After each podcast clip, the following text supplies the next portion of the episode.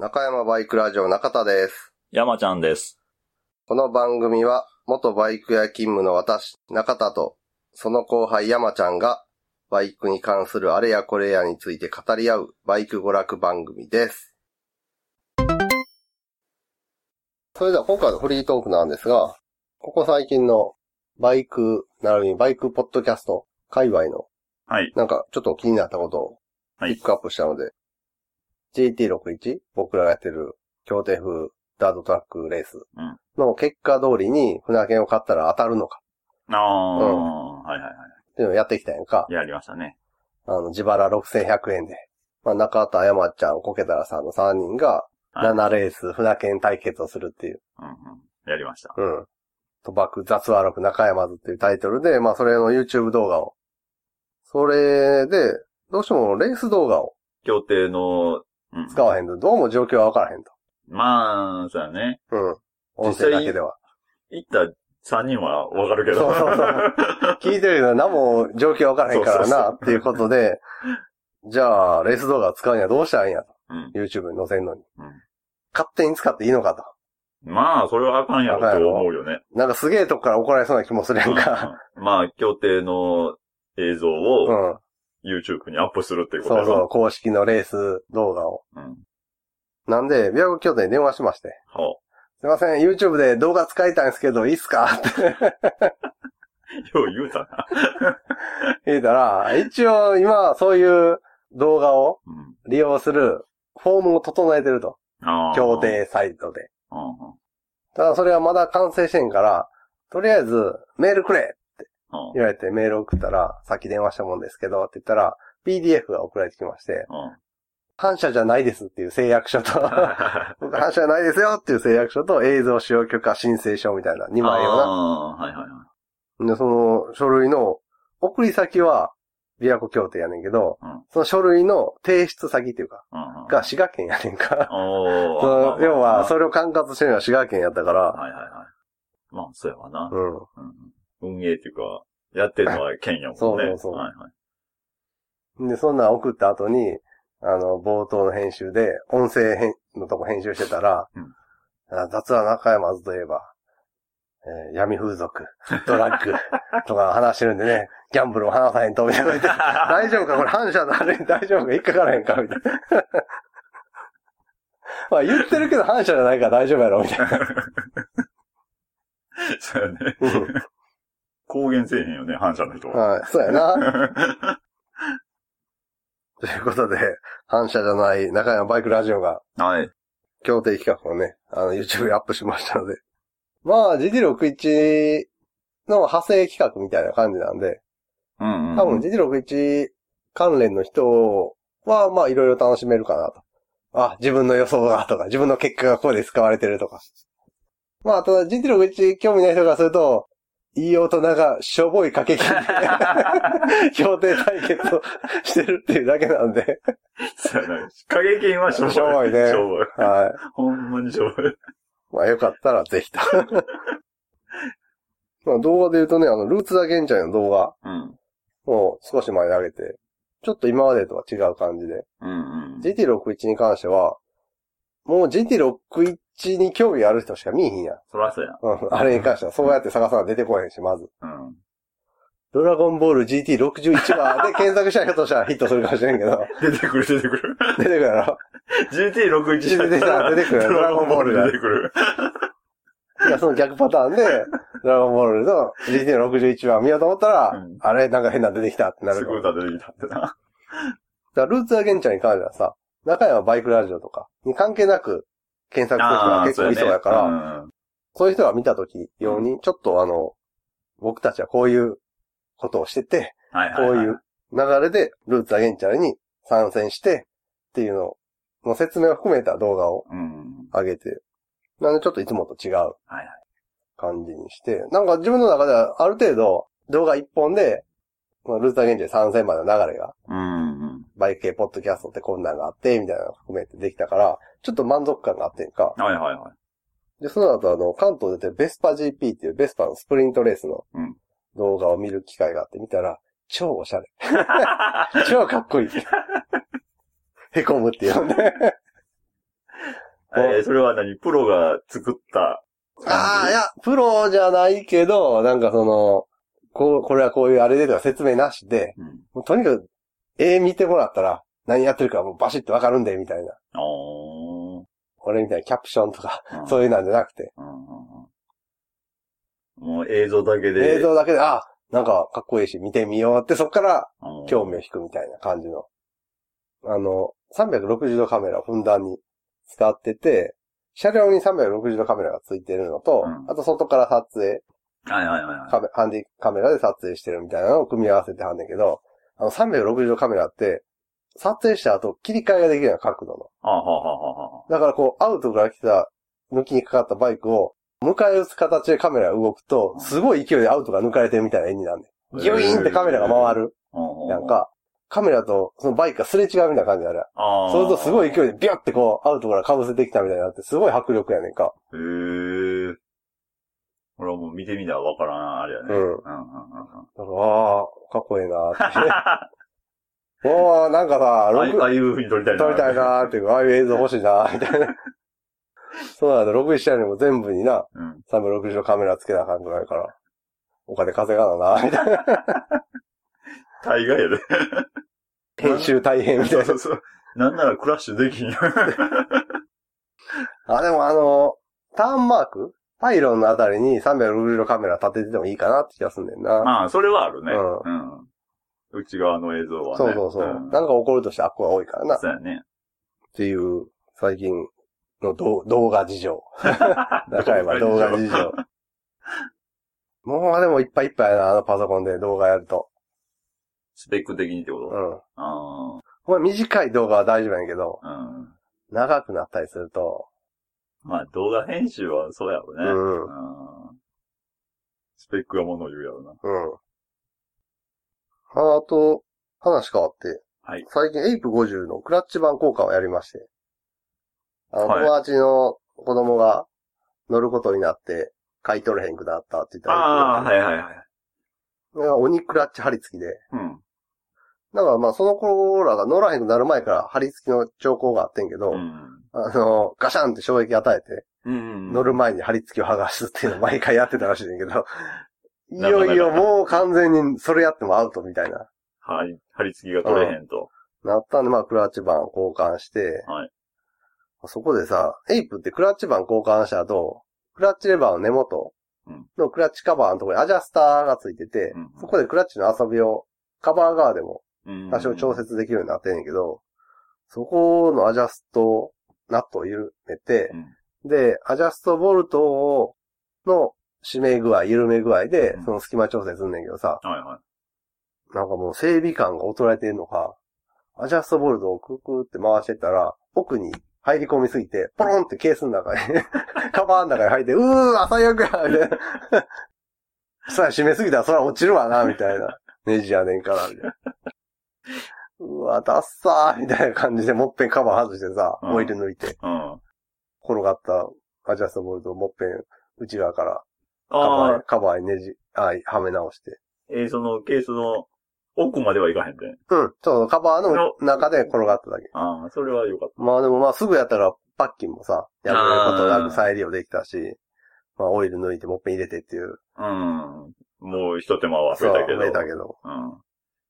あ締めすぎた。。ああ締めすぎたっていうか、アジャスターやから、えーまあ、まあまあ、お落とし込むまでやってしまったっていうな。まあ、しょぼって思いながら。まあけど、あれじゃないの？整備するときって、うん長さんが整備するときやで。うん61前とか、うんルーツ前にちょこちょこ。そうやね、集中して、そうやね、1ヶ月2ヶ月短期集中やもんね。やっぱ最初のやり始めるときはちょっとミスるもんな。あああ、ガスケット金モーターとかはいはい、マフラーの。うん。排気漏れしたとか。そう。あかんわ、衰えてるわ、って言った次の車両からもう全然。みたいな感じになってそうやね。や思い出す。っぱその思い出すまでの間ミスが出るな。うん。確かこんな感じ、そうそう。ねで、やっぱこうかな、みたいな。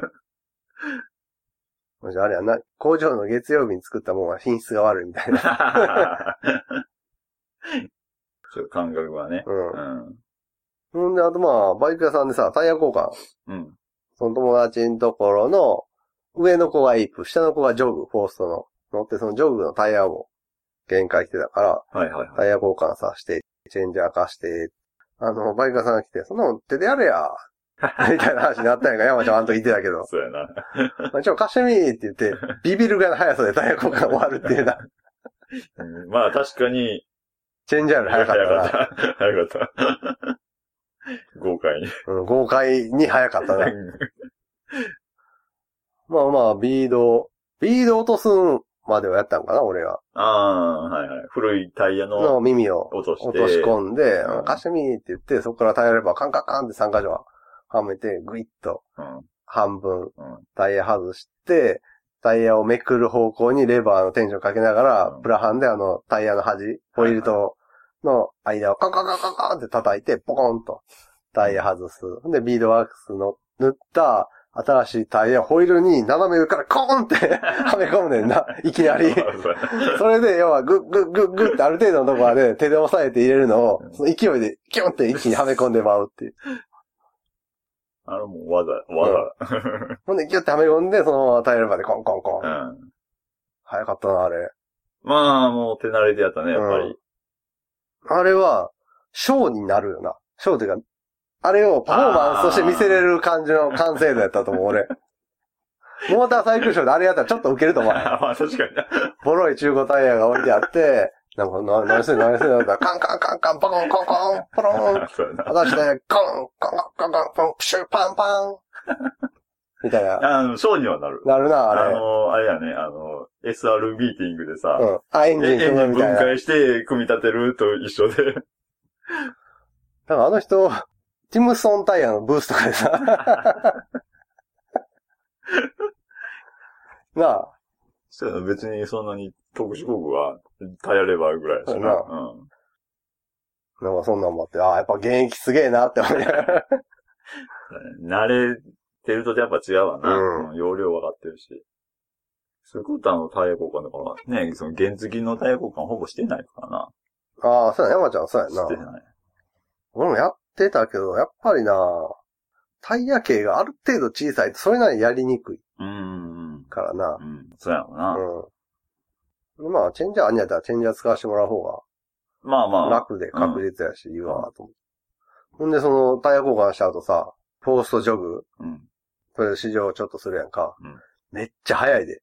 あ、その、そのほんトゥデイ比やけど。ま さすがこの3バルブ、メッキシリンダーのエンジン積んでるだけあって、これはトゥデイでは太刀打ちできんわ、みたいな。キャブ変えたぐらいではどうしようもない、あれは。根本が違う。違う。あんな、トゥデイを 60cc ぐらいボアアップしたぐらいのトルクの厚みがあると思う、あれは。そのアクセル開けた時のグイっていうこの前に出る力強さがもう全然段違い。じゃあ、トゥデイは、あかんな。あかんなってまあその入手しやすさとかな。まあまあね。うんある程度その、うんちょっとその、抜けてるところがまあまあ面白いねんけど。まあね、補修部品もいっぱいあるしね、うんトゥデイは。だから今から、もうちょっと競技的にうん。やるんやったら、あの、フォーストジョグおすすめ。まあー B のでもいいけ。ど、最終の。はいはいはい。あれはほんまに早いと思う、フォーストにしちゃ。あ、水冷やから出れへんのかルーツアゲンチャリ。あー、スリアかのあ、空冷か。基本空冷で、まあまあ一部の古臭い水冷に関しては特例 OK になるけど、ビートとか。あービートね。あれは、ネタ用意っていうことあれ？じゃああの、フォースト B のって空冷なエンジン一緒やったら水冷よな。えー、どうやろそんなボイジャーとゼファー1100のエンジンでもせえへんやろ？CB1300 スーパーフォアとさ、CB1100EX みたいな。う。わざわざ？うん。原付で空冷と水冷をな、分けるみたいな。ヘッド変えて、みたいな。お前あれは、レギュレーション違反じゃないのか。ね自分で取ってやるとか？え、空冷にしてるってことそうそうそうそうあそれ、それはもう何も言えへんけど。えそこまでするかっていう話でもあるけどさ。うん。ジョグすごかったよ。えー、やっぱ違うか。フォーストスクーター界の R1 やった。や。というわけで、またお便り読んでいきたいと思います。えー、ラジオネームヨッシーさんからのお便りです。ありがとうございます。ありがとうございます。えー、コーナー名は普通歌にいただいております。はい。えー、いつも楽しく聞かせてもらってます。今回もツーリングネタになりますが、どうかお許しくださいと。そうですね、中山バイクラジオでね、ツーリングネタはね、ダメ。かなり厳しい。別にダメではないんだけど。中山はね、ツーリングしないんで、そうやね。今年入ってツーリング的なことした。バイク乗ったというか。バイクは乗ったよ。ただ、通勤。通勤というか。俺今年入ってベスパ乗ったかななんかで動かした記憶はある。なんかって何よ。近所のコンビニに的なやつ？うん。エンジンかけた的なやつ？うん。はい。それでいい。で、えー、続きいきますと、で、先日、私のいつものライフワークであるポッドキャストパトロールに励んでいたところ、とある番組から気になる情報を入手しました。どうやら日本には楽園と言われている島があるそうなのです。うん。うん。聞くところによると、そこは三重県志摩市にある、戸賀野島というところのようです。わたかの。わたかの？うんさすが。何それ？さすが。えー、そこは三重県志摩市にある綿鹿の島というところのようです。検索すれば色々と情報は出てくると思いますが、ここはかつて男たちのパラダイスで、いわゆる売春島だったそうなのです。これを詳しい山ちゃんどうなのかってね、読み方をスパッとしてできるわね。これはね、いやいやいやいや。何か。何 何か。ねこれはね、闇に触れるんでそうそうそうそう。で、続き、続きいきますと、えー今では当時のことは黒歴史とされており、今は観光島、観光島として PR されているようですが、バイク系ジャーナリストの私としては調査せずにはいられないので、早速行ってきましたよと。行ったんや。ちなみに、この島はバイクや車での上陸はできません。バイク系ジャーナリスト関係ない。普通に好奇心というこれか、はね、興味で。なあ風俗ジャーナリスそうそうトの仕事そうそうそう。で、船乗り場の前の道路の隅に駐車するか、ホテルや民宿客専用の駐車場に駐車することになります。私は道路に駐車するのは盗難されそうで不安だったので、事前に調べていたらガレージシャッター付きで防犯対策もされていることぶき屋という民宿を予約し、そこのガレージに停めることにしました。で、船に乗って島へ渡るのですが、だいたい1時間に1本か2本ぐらい定期船があるのですが、民宿に電話したらすぐにチャーターしてくれました。無料だと思っていたら200円かかりましたわ。って書いてある。これはほぼ無料と言っていいの では船動かしてもらって200円や。2000円やったらなんとなくな。あーってなる200円はまあまあ実質無料ですよ、これは。だって1時間に1本か2本やのに、来てくれてるわ。だいたい3分くらいですかね。まあまあ、それでもやな。それでもやな。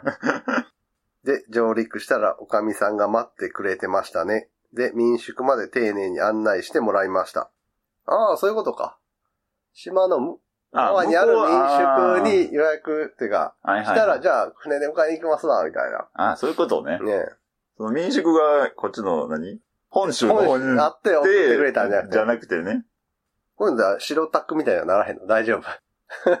どうなんやろうね。いやうーん。船やでどうなんや船わからんな。で、民宿まで丁寧に案内してもらいました。中に入った瞬間、至って普通の民宿なのですが、もしかしたらその昔は大人なお店だったのかなという雰囲気がかすかにしましたね。おと。なんやろ、かすかにって。なんか雰囲気があったんか思ったな。んかな。何があったらそういう匂いがするの？あのー、あれじゃないの。遊郭的な感じじゃないの。ああ、はいはいはい。ガラスが違う的なの。格子窓みたいな。ああ、その雰囲気ある感じの。そうそうそうそ迷惑行為をしたら罰金何万円 みたいなのがいかつく書いてあるとかじゃなくて。う。まあそっちもあるやろうね。で、入り口にはなぜか暴力団お断りのステッカーが貼られていたり、館内にはおしゃれな BGM がずっと流れていたり、アメニティがやけに充実していたり、トイレもなんか派手でしたね。おかみさんもなんか水商売の雰囲気が漂ってましたね。でもとてもいい方でしたね。うん結構これもう、そ、そういう風に見てるから、るちょっと。そっちのね、そうだね。暴 メガ力ネで。暴力団お断りのステッカーまあまあ貼られててもおかしくないし、おしゃれな BGM もまあまあ別にね、アメニティの充実もまあそんなに、まあ、トイレ派ではなんとなくそういう感じするのかなって気がするけど。そうね、そっちの風に考えてみたら、そっちの風に見えるしあ、普通っちゃ普通だし。ああいうお店ってさ、うん。BGM ってどんなんかかってんの？俺のイメージはユーロビート的なやつなんかなってイメージあるんだけど。あ、けどそれなんてあれじゃないの？その、お店の雰囲気によるんじゃねえの？えギャル系のお店だユーロビーそうトそうそうそうかかってるみたいなそうそう。でさ、あの、うちらのラジオで話題になってる、うんあの、インタビュー紹介言ってああ、た、あはあいうお姉さん？うん。うん。ああいう、あそこで結構ぽっちゃり系みたいな感じの動画でしたよね。ああいうとこやったら多分そのユーロビートかかってなさそうやん。何がかかってんの？なんやろ。お肉の源さんの歌いやいやいやいやこれどこまでわかるやろな。滋賀県民はね、お肉の源さんの歌で分かってもらえたと思うんですけど、スーパーで流れてる、狭すぎる。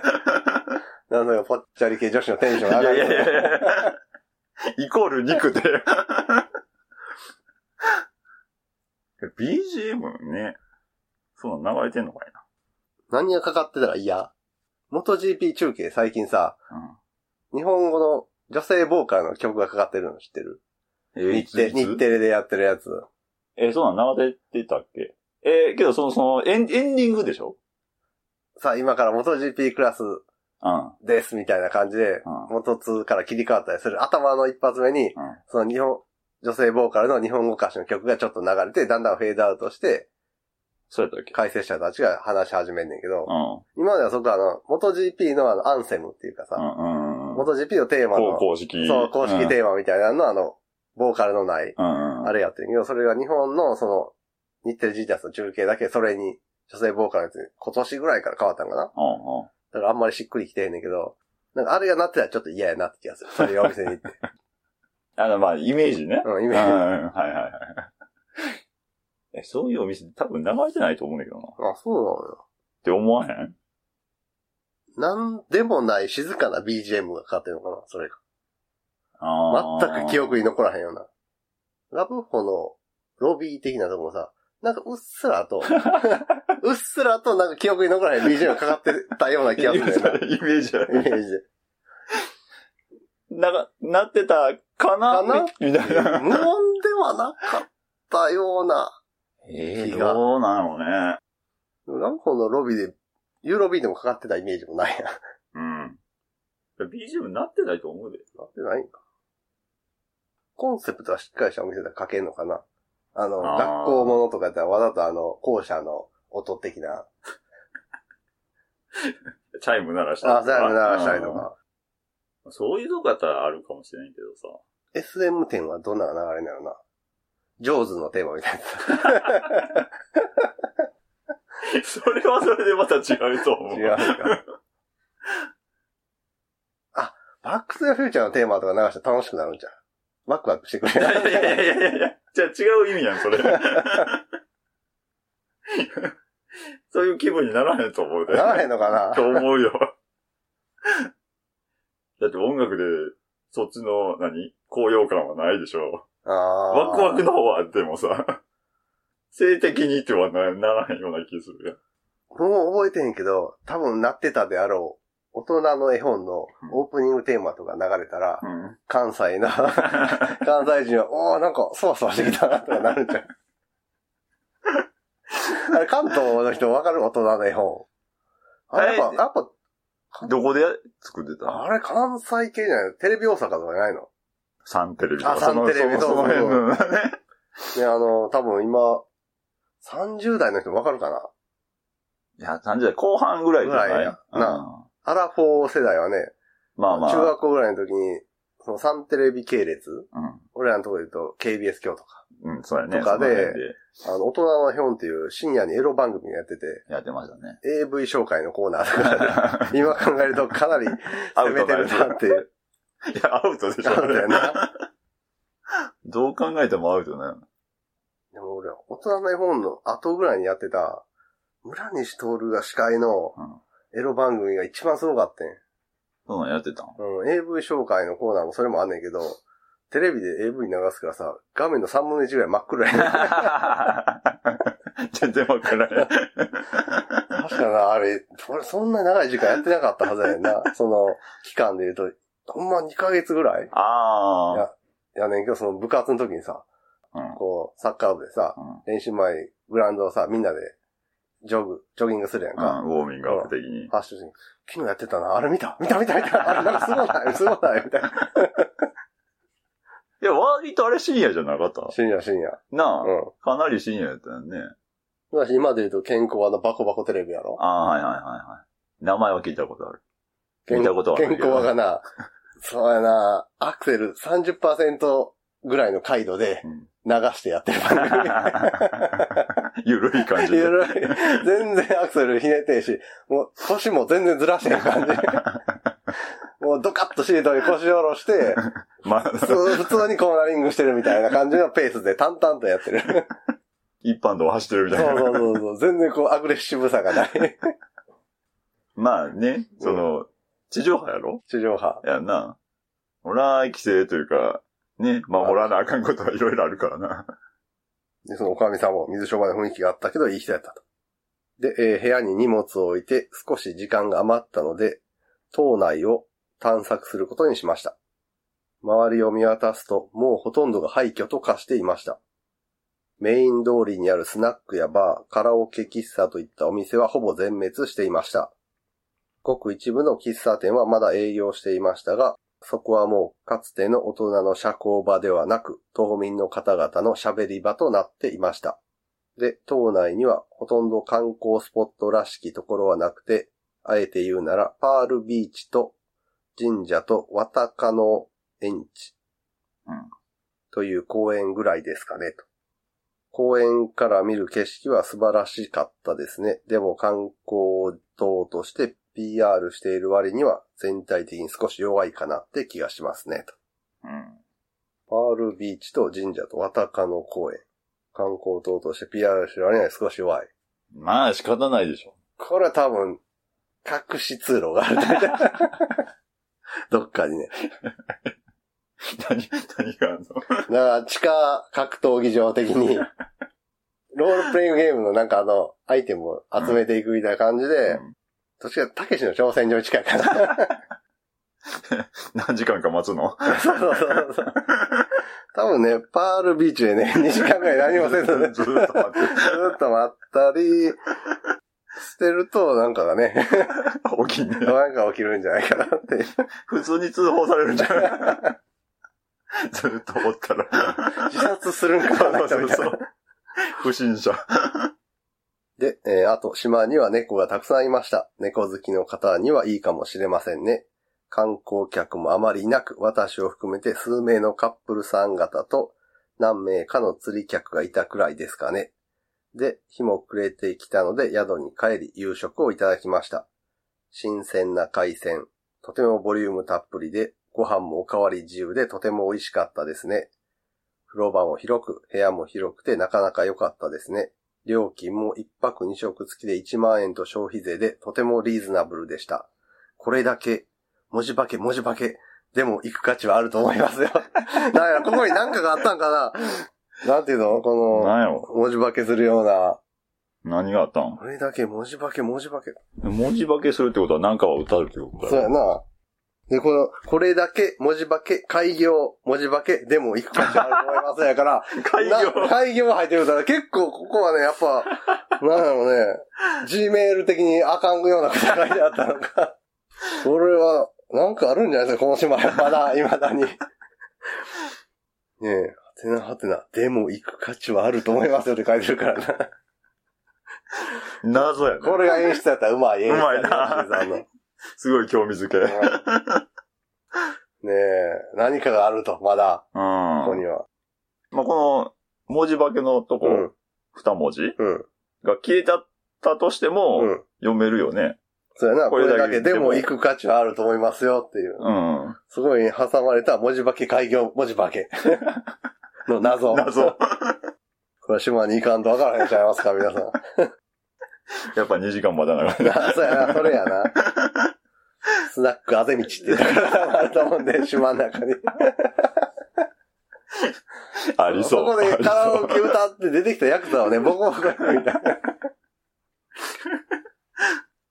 でえー正直、島の観光目的として行くなら少し物足りないかもしれませんが、風光明媚な静かな島でゆっくりと時間を過ごしたい方にはおすすめです。あと猫好きの方や廃墟マニアの方にもおすすめです。島には当時のような雰囲気はないので、女性の方でも安心していけると思いますよ、と。今回もまだ私の知らない日本を知れてなかなか楽しい旅でしたわ。またなんか面白いネタを見つけたら調査報告したいと思います。では、と。ありがとうございます。ありがとうございます。ねえ、バイク関係ねえって。まあね。まあまあまあまあ。うんなんかこの島はさ、うんなんか耳にはするよな。この島の名前では、そういう島があるとか。昔あったみたいな。うん。なんか、、そうやね。いわゆるゴシップ系雑誌とかで、うん。なんかな、そういうの載ってそうな。俺はインパクトはあるよ。これやっぱりさ、なんていうのかな、この、ブラックな人たちが運営してはるんやんな。反射的な？うん。それはそうでしょ島ぐるみで？う。いやー、それはわからんけど。まあ、大体はそうじゃないの？でも島なんかさ、ある意味手入れが入ったら逃げようがないやん。うん。うんうん。まあまあ、と、逃げようがないけど、見つかるというか、具体的なネタが上がるまでは、島内では自由にできるみたいな、うん。うん。やろ？そうやろな。うん。そんなん絶対そんなブラック系の人に牛耳られてるんじゃないの？この島。あまあ、かつてはね。あ。うん。今はもうだいぶ変わったっていう、言うてあるやん、吉井さん。文字化けの謎。絶対たけしの挑戦状的なことあるって。ねえ、猫が多い。うん。猫、猫、世に猫好きっていっぱいいるやん。おるな。あの人らでさ、あの猫の糞尿とどう付き合ってんの？いや、あの、買ってたら、うん。俺はトイレ的なもんはあるんじゃないの？あの、砂とか引いて。うん。でも臭いのは臭いやそらそうや。ん。見た目、態度？態度って、仕草めっちゃ可愛いかもしれんけどさ。まあまあ、そら、俺は、何、消臭スプレー的なもんもあるんでしょそんな臭いうんこする生き物をさ、うん。めで、めでられる？それ言うたら、うん人間もそうやしさ。ああ。はい。あんな臭いツーストエンジンのベスパよく乗ってんな、みたいな。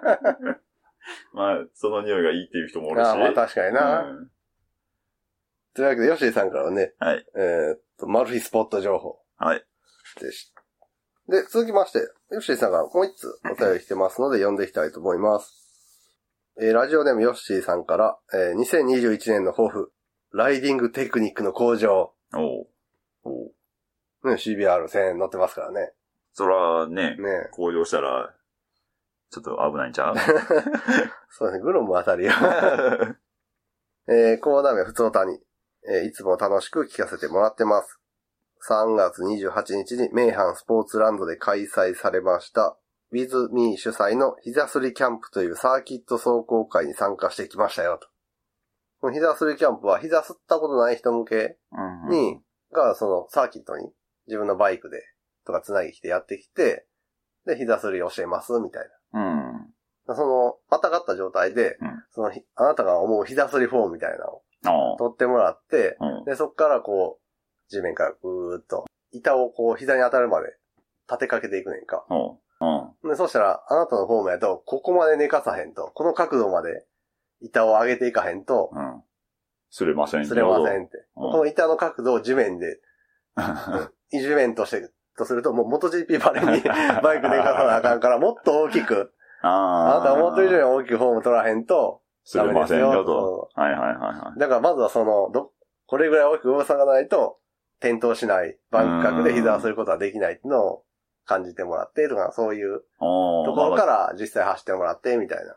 そういうのをやる催しが膝すりキャンプなんですけど、で、それに参加してきました。ルーツダゲンチャリの時と同じくらいの大雨でしたが、とても楽しかったです。